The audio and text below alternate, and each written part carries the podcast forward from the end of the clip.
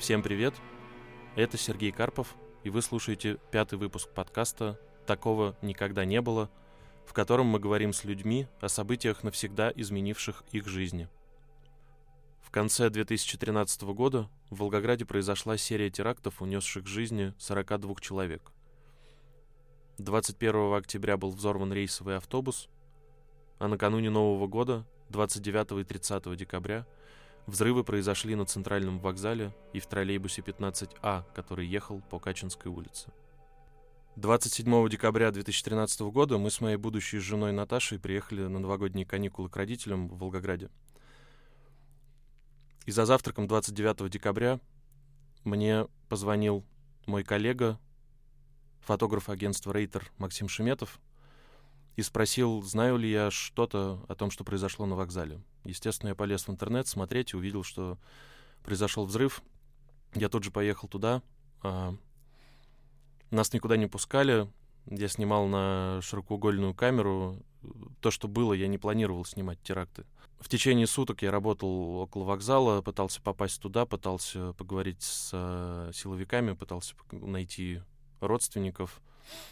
Я вернулся домой, выспался, и поехал утром 30 декабря на вокзал снимать последствия взрыва. Я ходил по перрону, там пришел какой-то очередной рейсовый поезд, который следовал куда-то на юг России. И мне внезапно позвонила моя будущая теща.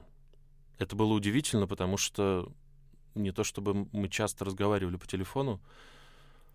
Это было около 9 утра, темно, я поднял трубку и в трубке услышал истерики, вопли, рыдания и бессвязную речь, которая сводилась, в общем, к двум словам.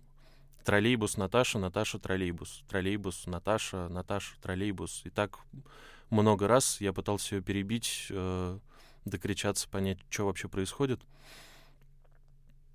В итоге связь оборвалась. Я полез в интернет, э, увидел, что произошел второй взрыв, и понял, что мама Наташи говорила о ней. Я набрал Наташу, абонент временно недоступен. Я вызвал такси и быстро помчался на место взрыва на Качинской улице. По пути мне перезвонила Наташа, сказала, что с ней все в порядке. Я перезвонил маме, сказал ей, что говорил с Наташей, все, все в порядке, и пытался узнать, что случилось. В ответ она рассказала мне, что она ехала во встречном троллейбусе и сидела у окна, смотрела в него, ну, как обычно люди смотрят, когда они едут в троллейбусе. И внезапно на ее глазах стал раздуваться соседний троллейбус, произошел взрыв. В общем, он произошел прямо перед ней. И она долгое время думала, что Наташа должна была ехать в этом троллейбусе к своей подруге. Это дов- довольно оживленная городская улица, на которой много маршрутов, и маршрут 15А очень известен в городе. Так для меня случились волгоградские теракты.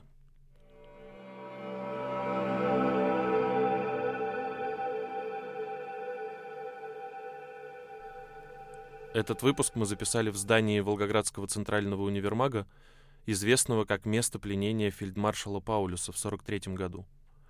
В 2021 здесь проходит первое биеннале трудного наследия, которое стремится дать новый язык описания травматичным событиям российской истории. Все люди, которых вы услышите в этом выпуске, горожане, пришедшие посмотреть экспозицию и решившие поделиться своими переживаниями.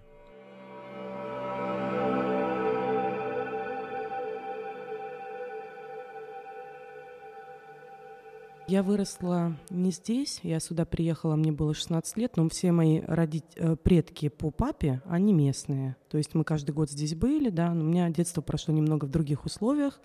Крайний север, отличалась экономические ситуации, природная, вот. Э, многие процессы такие политические воспринимались у нас не так, как здесь. Ну, то есть, в принципе, я была здесь каждый год. Волгоград был достаточно таким, ну, ну, как моим местом тоже, домом, да, домом моих предков. Притом мы приезжали всегда, долгое путешествие у нас было через Москву, оно занимало три дня до Москвы и сутки до Волгограда, и получается, что первое, что нас встречало, и с чем мы прощались отсюда, уезжая на долгую зиму, это был вокзал. И вот я помню, маленькая, это всегда было, ну, торжественное что-то, да, красивое. Я даже помню, раньше «Прощание славянки» играла, как-то мне казалось чаще. И вот эти потолки красивые. То есть вокзал встречал, провожал, был таким знаковым местом. Я вот помню еще в детстве ворота с двух сторон открывались, и однажды мы в какой-то суматохе, там родня нас провожает, и смотрим, моя племянница на одной такой распахнутой воротине катается, маленькая. Там все были ну, в ужасе, думают, сейчас дитя упадет, поранится. Ну, были такие смешные э, какие-то вот ситуации, связанные с вокзалом. А так он всегда казался, ну, каким-то замком, что ли.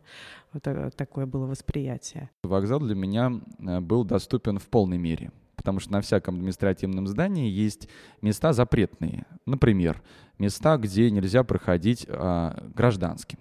Мне можно было проходить, потому что мой отец работал в правоохранительных органах. И один из кабинетов находился в подвале этого вокзала. Во-первых, подвал. Туда нельзя было спускаться. Я видел, я помню коморку эту, где он работал, где он спал ночами, когда ночные смены были, или просто по необходимости. Я помню, как впервые в руках подержал автомат. Вот это мне нравится. Я помню, что я на, на две цели навел. На три, вернее. Первая цель — это был человек, и тогда мне отец научил, что нельзя наводить оружие на людей. Это мой был первый урок. Я его хорошо выучил. Второй, э, вторая цель был сейф какой-то там с документами. А третья цель, здесь я до сих пор все равно, хоть и правоохранительным органам стал относиться намного лучше, это был портрет Дзержинского. Я вот с удовольствием это вспоминаю. Для меня это какая-то в этом есть ну и со стороны, мне кажется, это очень выглядело интересно, да. Ну и, кстати, коллеги, надо сказать, меня поддержали, хотя он висел, ну, отца, коллеги. Я ждал отца возле вокзала. Он работал на вокзале еще, то есть он на пенсию еще не вышел, и он должен был выйти из вокзала. Слава богу, он вышел из здания, которое находится, вот, э, когда смотришь на вокзал, справа мост, и там здание административное тоже. Вот он вышел оттуда. В этот момент произошел теракт. А, самое поразительное, я же тоже об этом думал, как это так? Э, вообще-то произошел взрыв, это как бы химическая реакция, извините, что я таким сухим языком говорю. Но вот я взрыв этот услышал в полной мере, как бы потом. И, ну, у меня вообще-то есть такое представление, что воспоминания, а, как бы, когда ты вспоминаешь что-то, звук услышать до конца невозможно, как бы. До конца он нереален. Потому что это воспоминание, оно имеет э, какую-то форму, может быть, картинки, может быть, текста. А взрыв, но все равно я как будто услышал. Я начал думать, как я его услышал. Ну, сформировался, что ли, фильмы какие-то смотрел, боевики, еще где-то, как бы вот этот. Но для меня в тот момент было, ну, хлопок. Я вот ничего не могу с этим, я не могу придумать, ну, ну хлопок был. Потом уже, когда спустя какое-то время понимаешь, что, ну, произошло, ну, первая реакция, ну, что-то там, может быть, сгорелось у них что-то, но потом ты начинаешь как бы детали всматриваться, но так не ведут себя при пожаре. Никто не выходит оттуда, понимаете?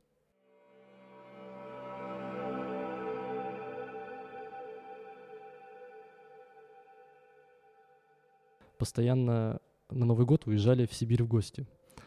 И так получилось, что наш поезд отправился там где-то за 7 часов, за 8 часов до взрыва. И когда мы уже там утром просыпаемся, э, весь вагон э, сполошенный, плацкарт, значит, все между собой, о, вы слышали, слышали, там в Волгограде взорвали вокзал. Нам сразу же начали там все звонить, всякие родственники, пока мы ехали в поезде, узнавать там, все ли в порядке и так далее. Я там с братом сразу начал вспоминать, что мы там могли видеть вообще на вокзале перед этим. Было потом очень неприятно. Мы же возвращались, получается, там через три недели примерно после теракта, и мы вот проходили и видели вот этот э, раздолбанный вход в, на вокзал. Э, нас там провели совсем по-другому. То есть обычно нормальные выходы с вокзала были. А в тот раз нам, типа, вообще там за несколько десятков метров э, выход сделали специально. Я была дома. Я была дома, значит, у меня, я была беременная вторым ребенком, у меня было 6 месяцев беременности, как раз тут был праздник.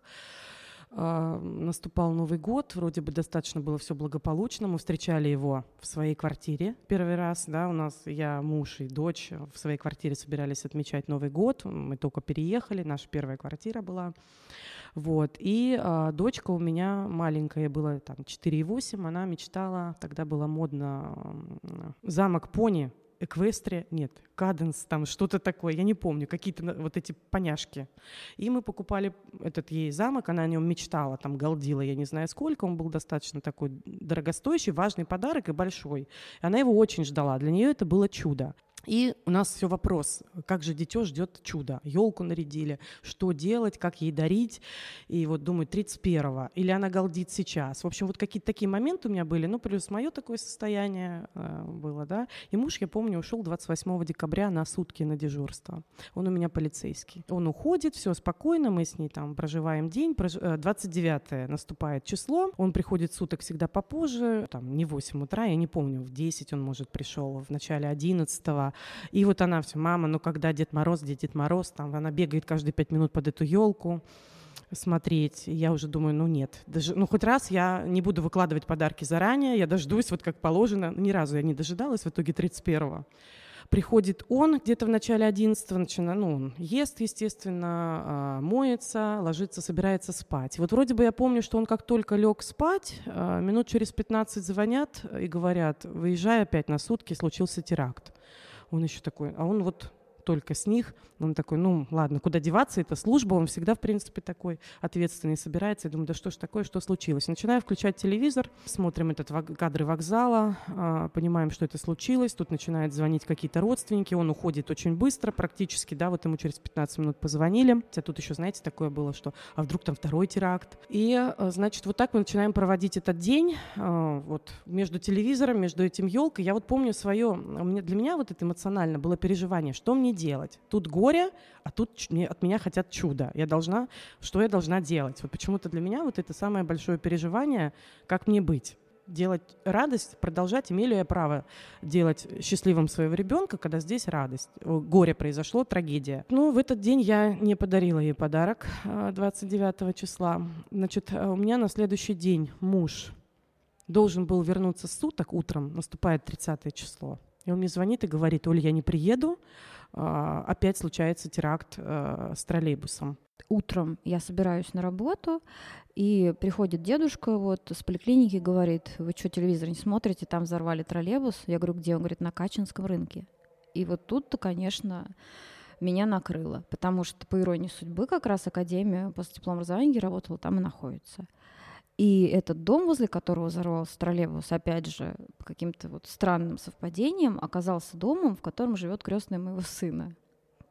И вот именно напротив ее окна, напротив ее окна этот троллейбус и взорвался. И она в этот момент как раз э, сидела у окна и отошла на секунду поставить чайник, и у нее выбило стекло просто. То есть, если бы она была рядом, ее, наверное, даже сильно поранило. И поскольку я там работаю, естественно, тут же начались звонки, да, то есть там у многих тут же вот просто, да, там телефоны выключались, потому что все там начался, да, обвал сети, то есть все начали друг другу звонить. И этот маршрут 15А, он вообще то есть у меня, поскольку я там работала, да, в тот момент, я вообще, как бы, конечно, там очень много коллег было рядом, кто жил, и плюс у меня даже отец ребенка жил там неподалеку, то есть это был его маршрут на работу, по которому он ездил практически все время, и плюс подруги, которые тоже там оказались, и мне позвонили просто в слезах и сказали, что мы ехали следующим вообще, случайно не успели на тот, ну, то есть это было, да, очень-очень все странно, вот. И, э, естественно, я поехала туда какое-то время спустя, то есть это же было с утра, по-моему, около 9 случилось, вот, в 11 где-то я туда уже приехала, естественно, там все было отцеплено, никто ничего, не работала никакая не академия, хотя у нас как раз это был последний рабочий день, ну, естественно, нам тут же вот как бы, да, это все распустили, вот, но я приехала, потому что вот э, крестная сына была там, и я просто, а она плюс одна живет, у нее дочь в Петербурге, и я понимала, что как ей плохо, и я просто приехала ее поддержать, и весь день я с ней провела, практически весь, весь день до вечера. Мы с ней просидели, вот ей приходили эти стекла как раз новые вставляли, вот, и мы наблюдали вот как раз всю эту картину за ее окном, потому что а, троллейбус так и стоял, да, его до ночи не демонтировали, уже поздно ночью его увезли, и, конечно, картина была совершенно дикая просто. Вот это вот черное, вот это вот, он был похож на какую-то вот изувеченное насекомое, вот которое вот там вот просто вот мертвое застыло. Ну, собственно, это, наверное, первый теракт, который меня коснулся. Ну, коснулся тем, что он непосредственно близости от меня происходил. Я в этот э, день также была в Волгограде, и я практически там чуть ли не села вот на троллейбус, который уезжал. И я по какой-то причине, что-то я медленно шла, я видела этот троллейбус. Я не знаю, был это он или нет, но новости дошли до меня вот практически по времени, когда я сличала это. Мне показалось, что это практически тот троллейбус, который уезжал как раз вот в это время. Мне нужно было просто пробежаться, чтобы на него успеть. И я просто такая, что-то, нет, не хочу бежать, все, я устала бежать, хотя я опаздывала, я такая думаю, нет, я не побегу на него. Ну вот, и я просто, потом я узнаю как бы про этот взрыв. Второй теракт, а, получается, как раз троллейбус взорвался на Каче, и троллейбус ехал с семи ветров. И так получилось, что тем утром моя мама, значит, там спешила на работу, и, ну, благо ее там подружка поторапливала, и они решили не дожидаться троллейбуса и сели, я так понял, как я помню, маршрутку и уехали прямо перед этим троллейбусом.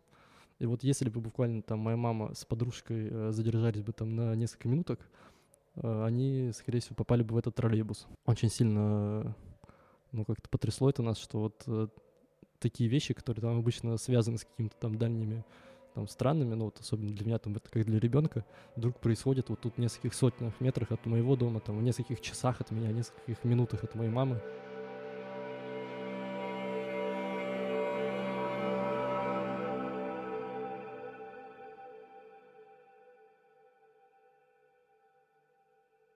Я э, помню, что были еще перед этим теракты. И реакция общества была странной в нашем городе.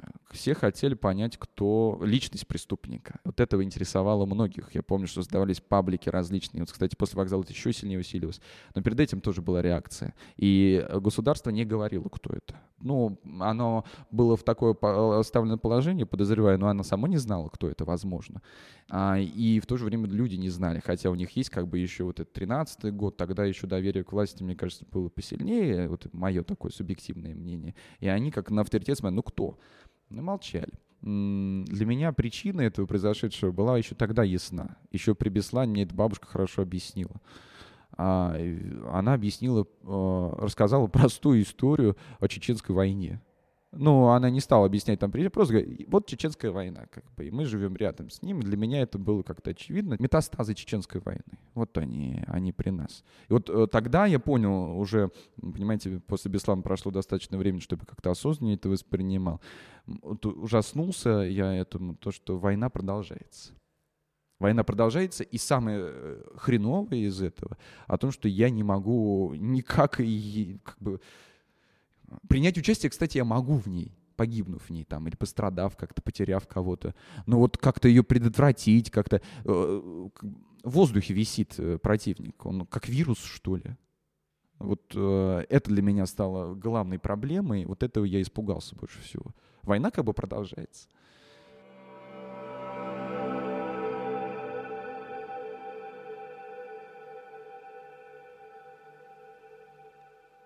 Я исследовал, моя магистрская диссертация звучит следующим образом. Историческая политика Франции, двоеточие, память о режиме Виши. То есть как французы вспоминали об эпохе Лапроценти. Мне интересовало, как работает коллективная память, надо индивидуальная память. И один из таких как бы а, фокальных моментов случилось в маршрутке, когда после теракта я ехал. А, то есть возвращаясь снова в прошлое как бы. А, меня потрясло следующее. Я возмущен был этим.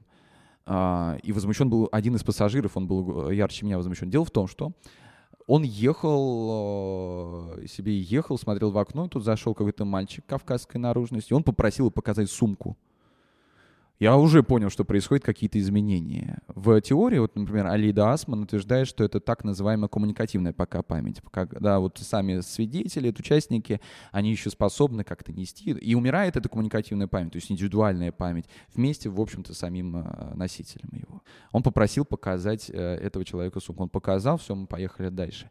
Но мужчина не успокоился на этом. Он в какой-то момент явно не на своей стороне попросил выйти, это резко произошло. Он, выходя, уже остановил как бы дверь, вот эту, которая как купе открывается, да, в маршрутке, и он всем обратился. Ну, он, я сейчас цензурировать буду, а, да, потому что все равно цитаты полные не, не помню. Он предъявил э, пассажирам, что они слишком спокойные. Вот фраза такая, вы слишком спокойные. И как бы всем было понятно, о чем идет речь. Вот самое, что как бы, его претензия имела основу. И меня это возмущало. Я помню вот какой-то, да, то есть все следили за тем, что в транспорте там чья-то сумка не осталась. Подходил кондуктор, спрашивал, там, это ваша сумка, это ваша сумка, что... Ну, то есть какое-то вот такое ощущение, что может что-то происходить, какая-то тревожность. Как ты молод, ты особо не сильно не думаешь об этом. Мне кажется, что вот люди старшего поколения, может быть, сильнее задумывались про такие вещи. И я пыталась понять, есть ли вообще безопасное место какое-то в э, там, автобусе или в троллейбусе, или это вообще никак не влияет, то есть где ты можешь находиться, может быть, лучше стоять там сзади возле большого окна, э, чтобы быстрее выбраться, вот где такое панорамное окно сзади там, вот. И что, если ты будешь где-то сидеть, то, наверное, там тебя вообще там разнесет как бы какими-то э, осколками кресел там, чем-то еще. В общем, мне кажется, я какое-то время прям вообще избегала конкретно вот автобусов и троллейбусов, ну, то есть большого транспорта. Мне предпочитала ехать в маршрутке, где ты как бы видишь в глаза тех людей, с которыми ты едешь, и ты как будто бы, как будто бы безопаснее, потому что их меньше, и как будто бы пространство более такое, как сказать, заметно, если что-то там не, не так пойдет.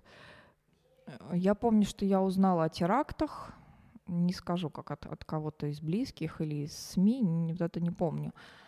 То есть э, точно помню, что первое, первое так мысленно, когда я выдохнула, поняв, что в этом списке нет знакомых мне людей, ну там обзвонив, или, или может быть он появился в, в какой-то СМИ, э, я опять же старалась дистанцироваться, наверное, наверное как-то сама собой.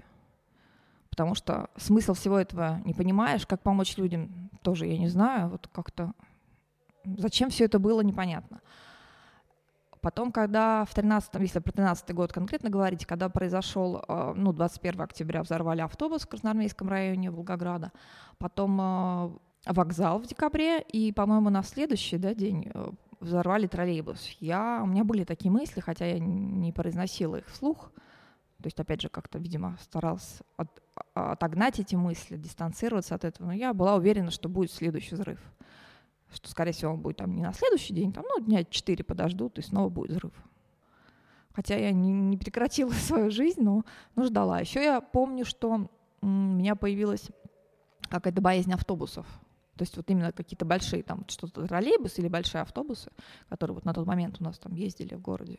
Ну, лишний раз я в них старалась не садиться, честно скажу. Но это, опять же, было какое-то первое время, потом это все проходит, притупляется, или ты сама от этого пытаешься отстраниться и живешь дальше ну, той же жизнью. Четвертого теракта я перестала ожидать, ну, наверное, только в конце января, когда я убедилась, что, к счастью, я ошибалась, и его не случилось. На месте теракта на Кача, там же памятник поставили, а я мимо него регулярно проезжаю. И, ну, как минимум, постоянно памяти есть вот эта вот информация, что вот здесь, значит, взорвались, погибли люди. Вот, а значит, блин, этот памятник за ним особо как-то не ухаживают. То есть, ну, ну, то есть такая обычная волгоградская история, когда что-то вроде бы значимое, и вроде бы у всех это на уме до сих пор, но как будто люди даже специально об этом пытаются забыть и даже за цветочками не ухаживают на этом памятнике. Мне кажется, ну, это такая, как бы, возможно, городская травма, что вот там 10 лет сначала в одном месте рядом была война, сейчас вот 7 лет в другом месте рядом война. И до нас такие, как волны докатываются, эхо такое войны доходит до нас.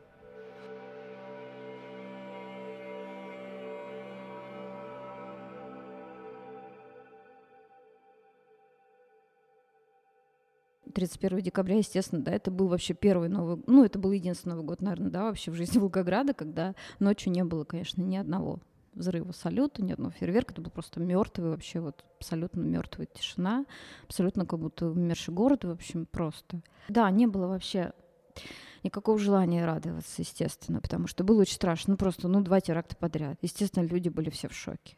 Да, это было накануне Нового года, тоже размышляла об этом, что это очень ужасно, что люди там украсили свои квартиры, свои дома, наполнили свою жизнь на предвкушение праздника, какой-то сказкой. Вот они ждут этот, этот магический для всех, даже для взрослых день, и, и он у кого-то не наступает, или у кого-то просто не стало дома, да, пусть человек выжил, у него нет квартиры.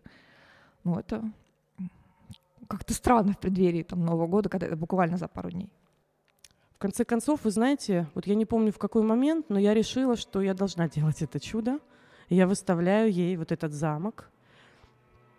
Она радуется до безумия, она его ждала, не знаю сколько она его ждала, и она его там распаковывает, давай играть, давай играть. Я помню, что я как-то механически с ней играю в этот замок. И муж пришел в итоге у меня домой в 9 часов 31 числа помылся, поел. Ну, я вижу, он уставший, что он столько, он хотел спать. В итоге мы все равно пошли в гости к друзьям. Впервые вот этот тихий Новый год, когда, помните, ничего не взрывалось, наконец-то. Как бы мы этого всегда ждали, когда перестанут бабахать с каждого угла вот так сильно и хаотично. Наступила вот какая-то тишина, но она была гнетущая. За столом, конечно, первый был тост, ну, как бы за погибших, за вот все, за тех, кто кто погиб э, невинно, и была такая, ну, больше был Новый, год похож на какую-то вот такую семейную беседу, встречу большую э, людей.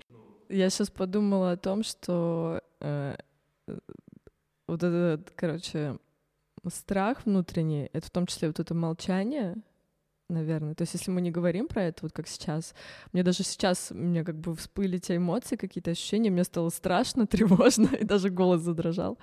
Хотя э, почему? Ну, то есть я сижу сейчас здесь, вот в комнате, комфортно, вроде ничего не происходит вокруг такого, все вроде бы спокойно. Вот, но э, вот когда ты туда пытаешься окунуться, в вот эти переживания, ты понимаешь, что, может быть, да, не, какая-то непроговоренность. То есть все, был такой траур, и как будто бы такая растянувшаяся минута молчания, и э, осталось то, что не как-то не прожито, в общем, не проговорено, не, не, не, не было проработано. Это как ну, травматичный опыт все равно в любом случае.